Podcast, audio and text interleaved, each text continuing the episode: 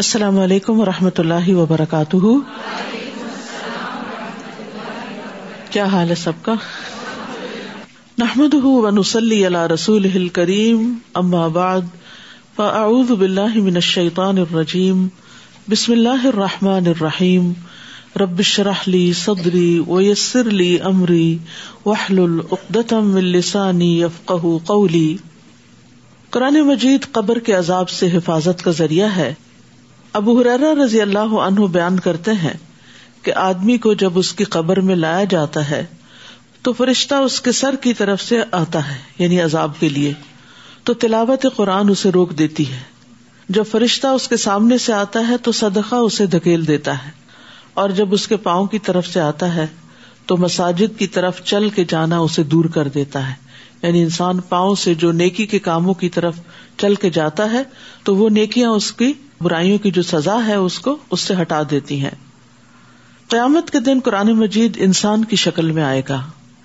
ابن برادہ اپنے والد سے روایت کرتے ہیں، وہ کہتے ہیں کہ رسول اللہ صلی اللہ علیہ وسلم نے فرمایا، قیامت کے دن قرآن ایسے مرد کی شکل میں آئے گا جس کا رنگ اڑا ہوا ہوگا، اپنے پڑھنے والے سے کہے گا، میں وہی ہوں جس نے تجھے رات کو بیدار رکھا، جیسے تراویح وغیرہ پڑھنے میں، اور دن میں تجھے پیاسا رکھا، کیونکہ تلاوت کرتے وقت انسان کو پیاس بھی لگتی ہے۔ قیامت کے دن قرآن مجید سفارشی بن کر آئے گا۔ ابو امامہ باہلی رضی اللہ عنہ سے مروی ہے، وہ کہتے ہیں کہ میں نے رسول اللہ صلی اللہ علیہ وسلم کو فرماتے ہوئے سنا، قرآن کی تلاوت کرو، بلا شبہ قیامت کے دن یہ اپنے ساتھیوں کی سفارش کے لیے آئے گا۔ یعنی جو لوگ دنیا میں قرآن پڑھتے ہیں، قیامت کے دن وہ ان کی سفارش کرے گا۔ 15واں پارہ۔ اعوذ باللہ من الشیطان الرجیم، بسم اللہ الرحمن الرحیم، سبحان الذی اسرا بعبده لیلا من المسجد الحرام الی المسجد الاقصی من المسجد الحرام إلى المسجد الأقصى الذي باركنا حوله لنريه من آياتنا إنه هو السميع البصير۔ شروع کرتی ہوں اللہ کے نام سے جو بے انتہا مہربان نہایت رحم فرمانے والا ہے۔ پاک ہے وہ ذات جس نے ایک رات اپنے بندے کو مسجد الحرام سے لے کر مسجد اقصی تک سیر کرائی، جس کے ماحول کو ہم نے برکت دے رکھی ہے، اور اس سے غرض یہ تھی کہ ہم اپنے بندے کو اپنی بعض نشانیاں دکھائیں، بلا شبہ وہ سننے والا اور دیکھنے والا ہے۔ آغاز ہوتا ہے سبحان الذی سے، کہ اللہ پاک ہے، یعنی سننے والوں کو ایک عجیب و غریب خبر ملے گی کہ جس کو وہ حیرانی سے سنیں گے، لیکن حقیقت یہ ہے کہ جو چیزیں لوگوں کے لیے مشکل ہیں، اللہ سبحانہ تعالیٰ کے لیے وہ کچھ بھی مشکل نہیں، اور ویسے بھی جس بارے میں اب گفتگو کی جائے گی وہ بات بہت ہی اہم بات ہے۔ کیا ہے وہ بات؟ اسرا بعبده لیلا من المسجد الحرام الی المسجد الاقصی، کہ وہ ذات اپنے بندے کو لے گئی راتوں رات مسجد حرام یعنی مکہ سے الی المسجد الاقصی، مسجد اقصی یعنی فلسطین کی طرف یروشلم میں۔ کیا ہے وہ جگہ، کیسی ہے وہ جگہ؟ الذی بارکنا حولہ، جس کے آس پاس کو ہم نے برکتیں عطا کر رکھی ہیں، کیونکہ وہاں پر زمین بھی بہت زرخیز ہے، وہاں کی قدرتی نہریں اور باغات اور پھل، اور اس کے علاوہ وہ انبیاء کا مولد و مسکن بھی رہی ہے۔ اس سفر کا مقصد کیا تھا؟ لنریہ من آیاتنا، کہ ہم اس کو یعنی اپنے بندے کو محمد صلی اللہ علیہ وسلم کو اپنی بعض نشانیوں میں سے دکھائیں۔ گویا دوسرے لفظوں میں یہ سفر ایک معجزہ تھا۔ انہ هو السمیع البصیر، بے شک وہ بہت سننے والا، بہت دیکھنے والا ہے، خوب دیکھتا ہے، بندوں کے حالات کو اچھی طرح جانتا ہے۔ ابو ہریرہ کہتے ہیں رسول اللہ صلی اللہ علیہ وسلم نے فرمایا، معراج کی رات بیت المقدس میں میں نے اپنے قدم اسی جگہ پر رکھے تھے جہاں پہلے انبیاء نے رکھے تھے۔ آپ صلی اللہ علیہ وسلم کو یہ سفر براق کے ذریعے کروایا گیا تھا۔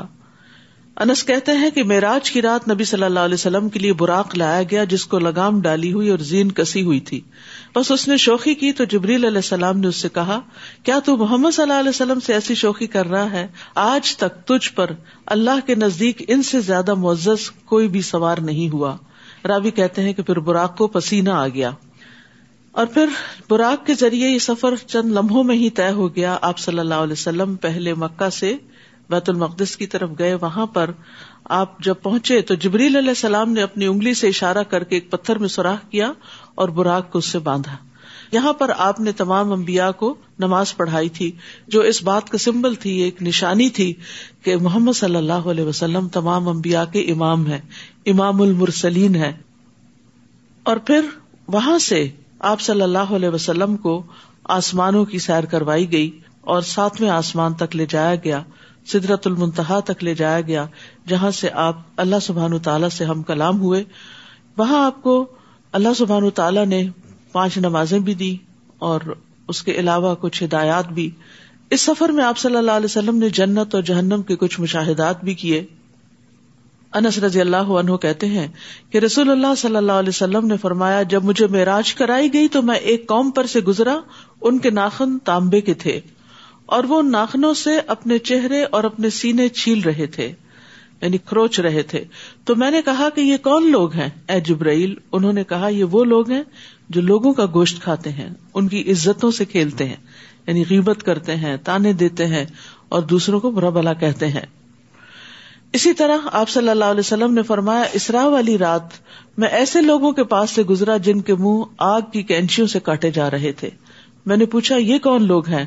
بتایا گیا یہ دنیا کے خطیب ہیں جو لوگوں کو نیکی کا حکم دیتے تھے اور اپنے آپ کو بھول جاتے تھے، اور یہ کتاب کی تلاوت کرتے تھے اور سمجھتے نہ تھے، یعنی یہ نہیں سمجھتے تھے کہ یہ ہمارے اپنے عمل کے لیے بھی ہے۔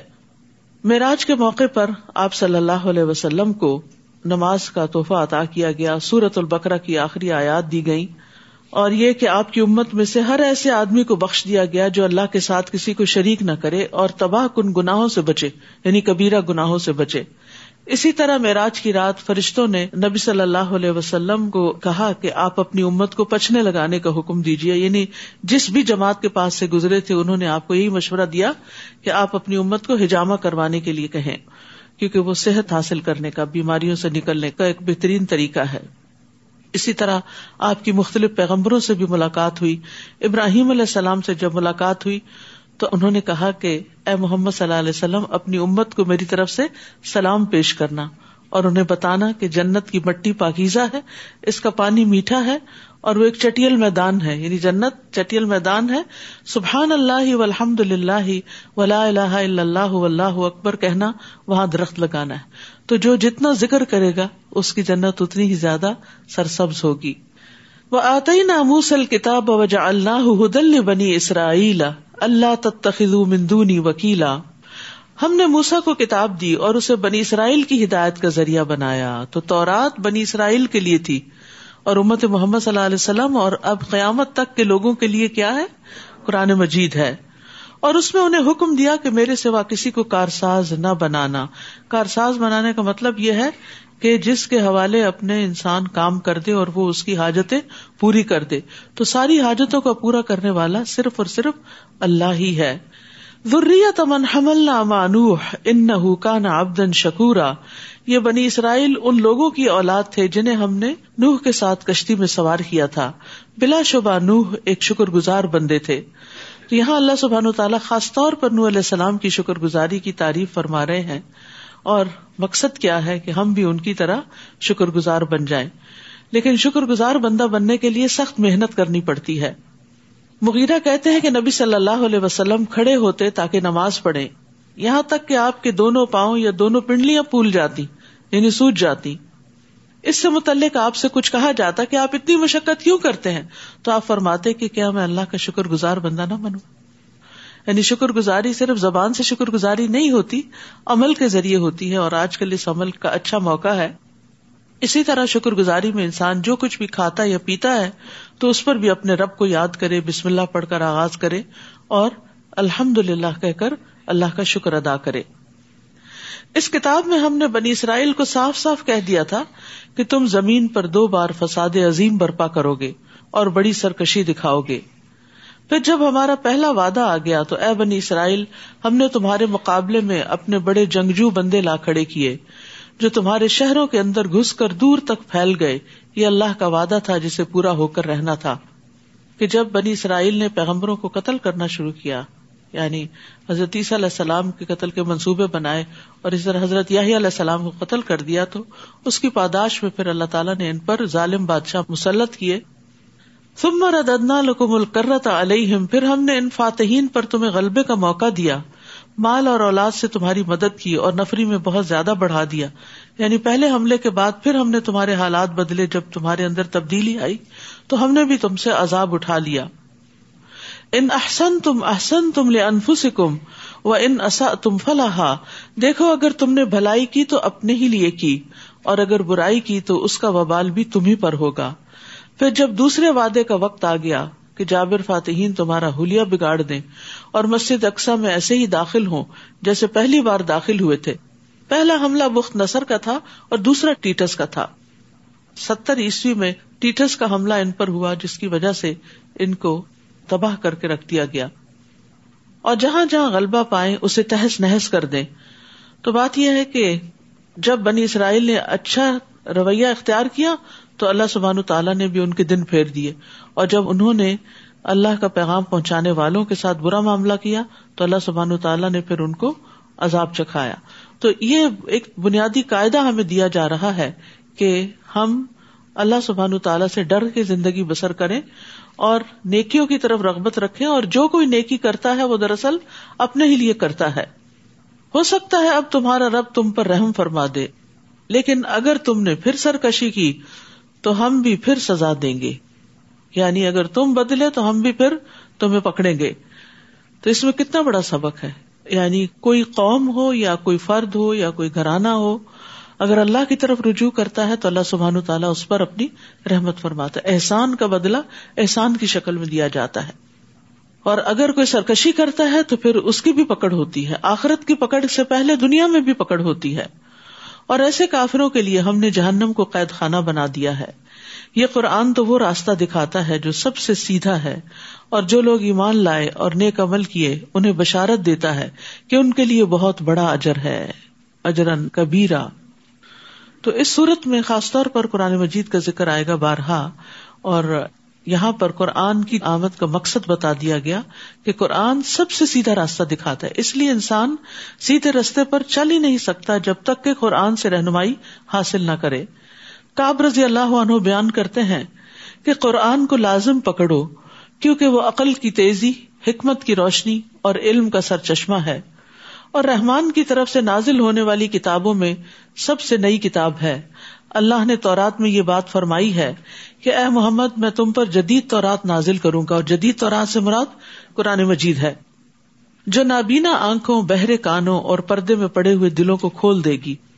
حقیقت یہ ہے کہ جو شخص تھوڑی سی بھی کوشش کرتا ہے اس قرآن کو سمجھ کر پڑھنے کی، اس کے دل کی دنیا ہی بدل جاتی ہے اور اس کے طرز عمل میں لازماً تبدیلی آتی ہے۔ اور جو لوگ آخرت پر ایمان نہیں لاتے ان کے لیے ہم نے دردناک عذاب تیار کر رکھا ہے۔ انسان برائی کے لیے بھی ایسے ہی دعا کرتا ہے جیسے بھلائی کے لیے کرتا ہے، دراصل انسان بڑا جلد باز واقع ہوا ہے۔ ابن عباس اور دیگر علماء کہتے ہیں کہ یہ انسان کا بیزاری کی حالت میں خود کو یا اپنی اولاد کو بد دعا دینا ہے، یعنی بعض وقت ہم اریٹیٹڈ ہوتے ہیں بیماری کی وجہ سے یا بچوں کی پریشانیوں کی وجہ سے یا کاروبار کی وجہ سے، تو پھر انسان کے اوپر بعض وقت ایسی کیفیت آ جاتی ہے کہ اس کے منہ سے خیر کی بات نکلنے کی بجائے بد دعا نکل آتی ہے، حالانکہ وہ خود اس بد دعا کی قبولیت نہیں چاہتا۔ تو اس کی وجہ کیا؟ وَكَانَ الْإِنسَانُ عَجُولًا، کہ انسان بڑا جلد باز ہے۔ تو بنیادی طور پر اس آیت میں ان لوگوں کی مذمت کی جا رہی ہے، ان کو ڈانٹا جا رہا ہے جو غصے کی حالت میں اپنے لیے یا اپنے مال اور اولاد پر بد دعا کرتے ہیں، حالانکہ اس وقت انہیں اطمینان کے ساتھ بھلائی کی دعا کرنی چاہیے تھی۔ تو یاد رکھیے، قبولیت کے وقت میں دی گئی بد دعا بھی قبول ہو جاتی ہے، اور اگر جس کو بد دعا دے رہے ہیں وہ اس کے اہل نہیں تو وہ بد دعا پلٹ کر دینے والے کے سر پہ آ جاتی، کیونکہ بعض لوگوں کی عادت ہوتی ہے بات بات میں دوسروں کو بد دعائیں دے کے ایموشنل بلیک میل کرتے ہیں کہ تمہیں ہماری بد دعا لگ جائے گی، تم جہنم میں جاؤ، تمہارے یہ نقصان ہو جائے وہ۔ تو اب جس کو بد دعائیں دی جا رہی ہیں وہ بہت ڈر جاتا ہے، تو ایسے موقع پہ ڈرا نہ کریں، اس لیے کہ اگر آپ نے کسی کا کچھ نہیں بگاڑا، آپ کی نیت خراب نہیں ہے، آپ نے کسی کو کوئی تکلیف نہیں پہنچائی، تو آپ کو بد دعا نہیں لگے گی. یعنی اگر آپ ظالم نہیں ہیں تو بد دعا آپ پر نہیں پڑے گی، وہ کس پہ جائے گی؟ واپس جو دینے والا ہے. تو اس لیے بد دعائیں دینے والوں کو بھی سوچ سمجھ کے دینی چاہیے کہ کہیں ایسا نہ ہو کہ یہ مصیبت واپس اپنے اوپر ہی لوٹ آئے. اسی طرح ماں باپ کو بھی سوچ سمجھ کے اولاد کو بد دعائیں دینی چاہیے، کیونکہ نبی صلی اللہ علیہ وسلم نے فرمایا تین دعاؤں کی قبولیت میں کوئی شک نہیں، مظلوم کی دعا، مسافر کی دعا، اور باپ کا اپنے بیٹے کے خلاف بد دعا کرنا، کیونکہ تنگ آ کے ہی کرتا ہے نا، باپ ایسے ہی نہیں کرتا، تو وہ بھی قبول ہو جاتی ہے. آپ صلی اللہ علیہ وسلم نے فرمایا اپنے آپ پر خیر ہی کی دعا کیا کرو، بے شک فرشتے تمہاری بات پر آمین کہتے ہیں. وَجَعَلْنَا اللَّيْلَ وَالنَّهَارَ آیَتَيْنِ، دیکھو ہم نے رات اور دن کو دو نشانیاں بنایا ہے، رات کی نشانی کے تو ہم نے تاریک بنایا اور دن کی نشانی کو روشن، تاکہ تم اپنے رب کا فضل تلاش کر سکو، اور اس لیے بھی کہ تم ماہ و سال کی گنتی معلوم کر سکو، اور ہم نے ہر چیز کو تفصیل سے بیان کیا. اللہ سبحانہ و تعالیٰ خود نشانیوں کو بھی دکھا رہے ہیں اور ان کی تفصیل بھی بتا رہے ہیں کہ یہ نعمتیں تمہارے لیے کس کس فائدے کی ہیں. تو ان نعمتوں کو پا کر، ان نشانیوں کو دیکھ کر انسان کو سبق حاصل کرنا چاہیے اور رب کا شکر گزار بننا چاہیے. وَكُلَّ إِنسَانٍ أَلْزَمْنَاهُ طَائِرَهُ فِي عُنُقِهِ وَنُخْرِجُ لَهُ يَوْمَ الْقِيَامَةِ كِتَابًا يَلْقَاهُ مَنْشُورًا، ہر انسان کا عمل ہم نے اس کے گلے میں لٹکا رکھا ہے، یعنی انسان جو کچھ کماتا ہے وہ اسی کے اوپر لادا جا رہا ہے، جسے ہم قیامت کے دن ایک کتاب کی صورت میں نکالیں گے، اعمال نامہ، بک آف ڈیڈز. وہ اس کو کھلی ہوئی کتاب کی طرح دیکھے گا، یعنی اپنی کتاب کو کھلا ہوا دیکھے گا. یلقاہ منشورا، اوپن بک ہوگی جس میں وہ ساری چیزیں دیکھ رہا ہوگا، اور کہا جائے گا اقرا کتابک کفا بنفسک الیوم علیک حسیبا، پڑھ اپنا اعمال نامہ، آج تو خود ہی اپنا حساب کرنے کو کافی ہے. یعنی تم خود ڈیسائیڈ کر سکتے ہو کہ تمہارا اب انجام کیا ہونا چاہیے. ظاہر برے اعمال ایسی شکل میں ہوں گے کہ انسان ان سے خود گن کھائے گا. تو کتنا ضروری ہے کہ انسان یہ حساب اپنا دنیا میں ہی کر لے، مرنے سے پہلے ہی کر لے، اپنا محاسبہ کرے، اپنا جائزہ لے، اپنے منہ سے نکلنے والی باتیں، اپنی سوچیں اور اپنے معاملات جو دیگر لوگوں کے ساتھ ہیں کہ ان کا نتیجہ کیا نکلے گا. من اہتدی فانما یہتدی لنفسہ ومن ضل فانما یضل علیہا، جس شخص نے ہدایت قبول کی تو اس کا فائدہ اسی کو ہے، یعنی اپنی برائیوں کو دیکھ کر ان کو دور کر کے اور جو صحیح راستہ ہے اس کو اختیار کر لیا، اور خاص طور پر جو قرآن کا راستہ ہے سب سے بہترین اور سیدھا راستہ، تو اس کا فائدہ کسی اور کو نہیں، خود اسی کو ہوگا. اور جو گمراہ ہوا تو اس کا بار بھی اسی پر ہے، یعنی اگر انسان ہدایت نہیں پاتا تو پھر نقصان بھی خود اٹھائے گا. اور کوئی گناہ کا بوجھ اٹھانے والے دوسرے کا بوجھ نہیں اٹھائے گا. یہ یاد رکھنا چاہیے کہ قیامت کے دن ہر شخص کو اپنے کیے کا بدلہ ہی ملے گا، اور ہم اس وقت تک عذاب نہیں دیا کرتے جب تک اپنا رسول نہ بھیج لیں. اور جب ہم کسی بستی کو ہلاک کرنے کا ارادہ کر لیتے ہیں تو وہاں کے عیش پرستوں کو حکم دیتے ہیں تو وہ بدکاریاں کرنے لگتے ہیں، پھر اس بستی پر عذاب کی بات صادق آ جاتی ہے تو ہم اس کی اینٹ سے اینٹ بجا دیتے ہیں. یعنی پیچھے بنی اسرائیل کا بھی یہی حال ہوا، باقی اقوام میں بھی یہی قاعدہ رہا، اور آئندہ کے لیے بھی یہی اصول ہے کہ اگر لوگ فساد کریں گے، بگاڑ کا رستہ اختیار کریں گے تو پھر دنیا میں بھی ان کی شامت آئے گی. نوح علیہ السلام کے بعد ہم نے کتنی ہی قومیں ہلاک کر دیں، اور آپ کا رب اپنے بندوں کے گناہوں سے خبردار رہنے اور دیکھنے کو کافی ہے. من کان یرید العاجلۃ عجلنا لہ فیہا ما نشاء لمن نرید ثم جعلنا لہ جہنم یصلاھا مذموما مدحورا. جو شخص دنیا چاہتا ہے تو ہم جس شخص کو جتنا چاہیں دنیا میں ہی دے دیتے ہیں، یعنی جو دنیا کی رونقیں چاہتا ہے، دنیا کے فائدے چاہتا ہے، انہی کے لیے نمبر ایک دن رات کوشش کر رہا ہے، اور نمبر دو یہ کہ اگر کوئی نیکی بھی کرتا ہے تو اس کا بدلہ بھی دنیا میں ہی چاہتا ہے، تو ہم اس کو دنیا میں ہی دے دیتے ہیں. پھر ہم نے جہنم اس کے مقدر کر دی ہے جس میں وہ بدحال اور دھتکارا ہوا بن کر داخل ہوگا. وَمَنْ أَرَادَ الْآخِرَةَ وَسَعَى لَهَا سَعْيَهَا وَهُوَ مُؤْمِنٌ فَأُولَئِكَ كَانَ سَعْيُهُمْ مَشْكُورًا. اور جو شخص آخرت کا ارادہ کرے کہ مجھے آخرت کا اجر چاہیے اور اس کے لیے اپنی مقدور بھر کوشش بھی کرے، یعنی صرف ارادہ ہی نہ ہو بلکہ کوشش بھی ہو، اور وہ مومن بھی ہو، یعنی ایمان شرط ہے، صرف کوشش اور محنت اور اچھے کام ہی نہیں، تو ایسے لوگوں کی کوشش کی قدر کی جائے گی۔ تو اس آیت میں اس بات پہ تنبیہ کی گئی ہے کہ بغیر محنت کے آخرت کی بھلائی کا ارادہ کرنا محض ایک دھوکا ہے، یعنی اپنے آپ کو دھوکا دینا ہے۔ دنیا میں بھی انسان جس چیز کو چاہتا ہے تو پھر اس کو پانے کے لیے کوشش بھی کرتا ہے، محنت بھی کرتا ہے۔ کلن نمد ہؤلاء وہؤلاء من عطاء ربک وما کان عطاء ربک محظورا، ہم ہر طرح کے لوگوں کی مدد کرتے ہیں، خواہ یہ ہو یا وہ ہو، اور یہ بات آپ کے رب کا عطیہ ہے، اور آپ کے رب کا عطیہ کسی پر بند نہیں۔ یعنی اللہ سبحانہ و تعالیٰ دنیا میں صرف ایمان والوں کی مدد نہیں کرتا، دوسروں کی بھی کرتا ہے، اور اللہ جس کی چاہے کرے، کوئی اس کو روکنے والا نہیں۔ بعض اوقات انسان جس سے حسد کرتا ہے تو انسان اس کا برا چاہتا ہے، اور یہ چاہتا ہے کہ اس کو کوئی خیر نہ ملے، یعنی خاص طور پر قریبی رشتے داروں کے اندر جو اندر سے کولڈ وار چل رہی ہوتی ہے، تو انسان چاہتا ہے کہ ساری خیر میرے ہی گھر میں آ جائے اور دوسرے کی طرف نہ جائے۔ لیکن ظاہر ہے کہ خیر کا بانٹنے والا تو اللہ ہے، کسی کے چاہنے سے کیا ہوتا ہے، اور کسی کے بدخواہی سے بھی ضروری نہیں کہ کسی کو نقصان ہی پہنچ جائے، ضروری نہیں کہ کوئی آپ سے حسد کرے تو آپ برباد ہی ہو جائیں۔ بہت سے لوگ حسد میں پھر اور آگے بڑھ جاتے ہیں اور جادو وغیرہ کرنے لگتے ہیں اور فساد شروع کر دیتے ہیں زمین میں۔ تو ایسے سارے لوگوں کو یاد رکھنا چاہیے کہ جو کسی کے لیے کنواں کھودتا ہے وہ خود اس میں گرتا ہے۔ دیکھو ہم نے کیسے ایک کو دوسرے پر فضیلت دی ہوئی ہے، اور آخرت میں دوسری قسم یعنی آخرت چاہنے والوں کے درجات زیادہ اور فضیلت بھی بڑی ہوگی۔ وَلَلْآخِرَةُ أَكْبَرُ دَرَجَاتٍ وَأَكْبَرُ تَفْضِيلًا، ایک وہ ہے جو دنیا کا ارادہ کرتا ہے، اور ایک وہ ہے جو آخرت چاہتا ہے۔ جو آخرت چاہتا ہے وہ بڑے درجات پائے گا، اور اس کے بارے میں آتا ہے کہ جنت کے 100 درجے ہیں، اور ان کے درمیان کا فاصلہ ایسا ہی ہے جیسے زمین اور آسمان کا فاصلہ ہو، اور فردوس اس کا اعلیٰ ترین درجہ ہے، اس سے جنت کی 4 نہریں نکلتی ہیں، اس کے اوپر رب کا عرش ہے۔ جب بھی تم اللہ سے سوال کرو تو اس سے جنت الفردوس مانگو۔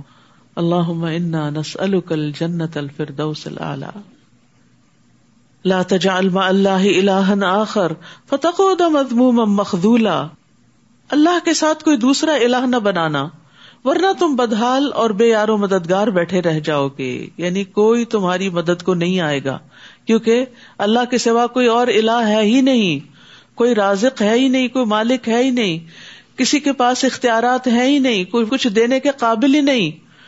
لہٰذا تم اللہ کو چھوڑ کر کسی اور کی طرف مت راغب ہو، اپنی ساری توجہ، اپنی رغبتیں، اپنی تمنائیں، اپنی فریادیں سب کی سب اللہ کے سامنے رکھو۔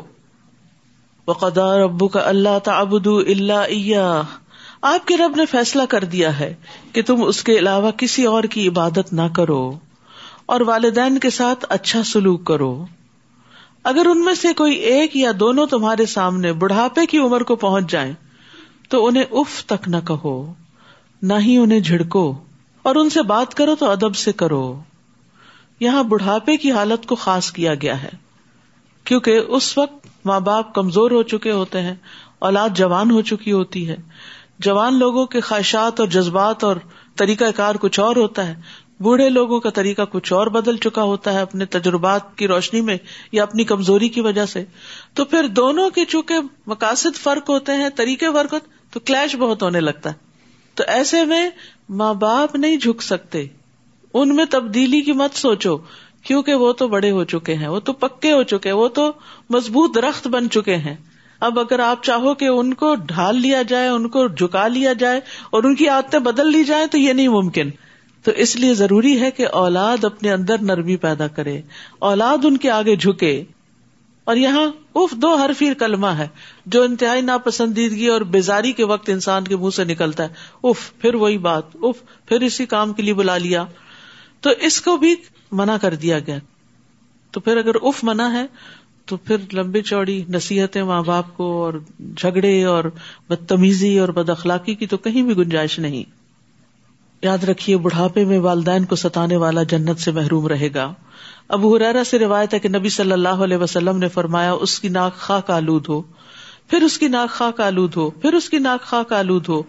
پوچھا گیا، اللہ کے رسول کس کی؟ آپ نے فرمایا، جس نے اپنے والدین یا ان میں سے کسی ایک کو بڑھاپے میں پایا پھر وہ ان کی خدمت کر کے جنت میں داخل نہ ہوا۔ تو خاص طور پر بڑھاپے میں والدین کی خدمت کرنا جو ہے وہ جنت میں لے جانے والے کاموں میں سے ایک کام ہے. اور دوسری طرف والدین کا نافرمان جنت میں داخل نہیں ہوگا. رسول اللہ صلی اللہ علیہ وسلم نے فرمایا 3 آدمی جنت میں نہ جائیں گے اور نہ ہی قیامت کے دن اللہ ان کی طرف نظر ڈالے گا. والدین کا نافرمان, مردوں کی مشابہت اختیار کرنے والی عورت, اور دیوس. دیوس وہ مرد ہوتا ہے جس کے اندر کوئی غیرت نہیں ہوتی کہ اس کی ماں یا بہن یا بیٹی کوئی حرام کاریاں کر رہی ہے تو اس کو وہ بادر ہی نہیں کرتا, وہ اس کو لٹ گو کرتا ہے. اسی طرح والدین کو رلانا بھی کبیرہ گناہوں میں سے ہے. وَاخْفِضْ لَهُمَا جَنَاحَ الذُّلِّ مِنَ الرَّحْمَةِ, اور ان پر رحم کرتے ہوئے انکساری سے ان کے آگے جھکے رہو. والدین کے آگے ہمبل رہو, جھکے رہو, اور ان کے حق میں دعائیں کرو. وَقُلْ رَبِّ ارْحَمْهُمَا كَمَا رَبَّيَانِي صَغِيرًا, کہ اے رب ان پر رحم فرما جیسا کہ انہوں نے بچپن میں مجھے محبت و شفقت سے پالا تھا. تو یہاں ان پہ رحم کرتے ہوئے یعنی رحمت و شفقت کی نظر سے ان کو دیکھو, غصے سے مت دیکھو, انکساری سے آگے جھکے رہو اور ان کے لیے دعائیں کرو. اور پھر یہ ہے کہ کندھے جھکا کے رکھو, یعنی اپنا پوسچر بھی ایسا رکھو کہ جس سے تکبر ظاہر نہ ہو بلکہ عاجزی, کہ آپ ماں باپ کے آگے جھکے ہوئے. بعض اوقات یہ ہوتا ہے کہ اولاد زیادہ قابل ہو جاتی, ماں باپ بڑھاپے میں پہنچ کر پڑھ لکھ کر بھی سب کچھ بھول جاتے ہیں. تو اولاد جو ہے وہ جب جوان ہوتی ہے اور جان پکڑتی ہے تو پھر وہ ماں باپ سے بھی آگے نکلنے لگتی ہے. تو ایسے میں بھی انسان کو کبھی یہ ظاہر نہیں کرنا چاہیے کہ ہم آپ سے بہتر ہیں, آپ کو کچھ پتا نہیں. یہ دیکھیں عام طور پہ بچوں کے اندر یہ چیز کتنی آ گئی ہے کہ ماں باپ کو بے وقوف سمجھتے ہیں. بھلے ماں باپ کچھ نہ سمجھ بھی ہوں یا نہ سمجھی کی بات بھی کریں تو ان کو بار بار یہ احساس دلانے کی ضرورت نہیں ہوتی, کیونکہ یہ ان کے اوپر بڑا گراں گزرتا ہے کہ جس بچے کو انہوں نے پیدا کیا اور اس کی انگلی پکڑ کے اس کو چلنا سکھایا, آج وہ انہیں سکھا رہا ہے. تو یہ چیز نفسیاتی طور پر انہیں کمزور کرتی ہے اور ان کو غمگین کرتی ہے. تو بھلے آپ صحیح ہوں اور ماں باپ غلط ہوں, پھر بھی ان کے آگے ہمبل رہیں, بحث مباحثہ نہ کریں. اور والدین میں سے بھی پھر ماں حسن سلوک کی زیادہ مستحق ہے. ابو ہریرہ کہتے ہیں کہ ایک آدمی رسول اللہ صلی اللہ علیہ وسلم کی خدمت میں حاضر ہوا اور عرض کیا, یا رسول اللہ میرے اچھے سلوک کا سب سے زیادہ حقدار کون ہے؟ آپ نے فرمایا کہ تمہاری ماں. اس نے پھر پوچھا, آپ نے پھر وہی جواب دیا, پھر پوچھا, تیسری بار بھی آپ نے وہی جواب دیا, چوتھی بار آپ نے کہا تمہارا باپ. ربکم اعلم بما فی نفوسکم, جو کچھ تمہارے دل میں اللہ اسے خوب جانتا ہے کہ تم کس دل سے ماں باپ کی خدمت کر رہے ہو. ماں باپ تو کتنی محبت سے پالتے ہیں لیکن بچے انتظار میں رہتے ہیں کہ اب یہ کب دنیا سے جائیں گے اور کب ہمارے سر سے یہ بوجھ اترے گا اور کب ہم بھی آزاد ہوں گے. تو جو تم دلوں میں سوچتے ہو اللہ اس کو بھی خوب جانتا ہے, اس بارے میں یا کسی اور بارے. چونکہ یہ پیچھے ماں باپ سے متعلق بات سے ہی ریلیٹڈ ہے, اس لیے سب سے پہلے اسی کانٹیکسٹ میں اس کو دیکھنا چاہیے. اگر تم صالح بن کر رہو تو وہ ایسے رجوع کرنے والوں کو معاف کر دینے والا ہے. یعنی دل کے خیالات تو اوپر نیچے ہوتے ہی رہیں گے, لیکن اگر تمہارا طرز عمل اچھا ہے, تم عملی طور پر صالح ہو, نیک ہو, تو پھر جو رجوع کرے گا یعنی اپنی غلطی سے توبہ کر لے گا اللہ تعالیٰ اس کو معاف کر دے گا. یعنی انسان کو جب احساس ہوتا ہے کہ وہ غلط سوچ رہا ہے یا اس کے منہ سے غلط بات نکل گئی ہے تو پھر وہ پلٹ کر اپنا رویہ اچھا کر لیتا ہے, تو اس کی غلطی بھی معاف ہو جاتی ہے.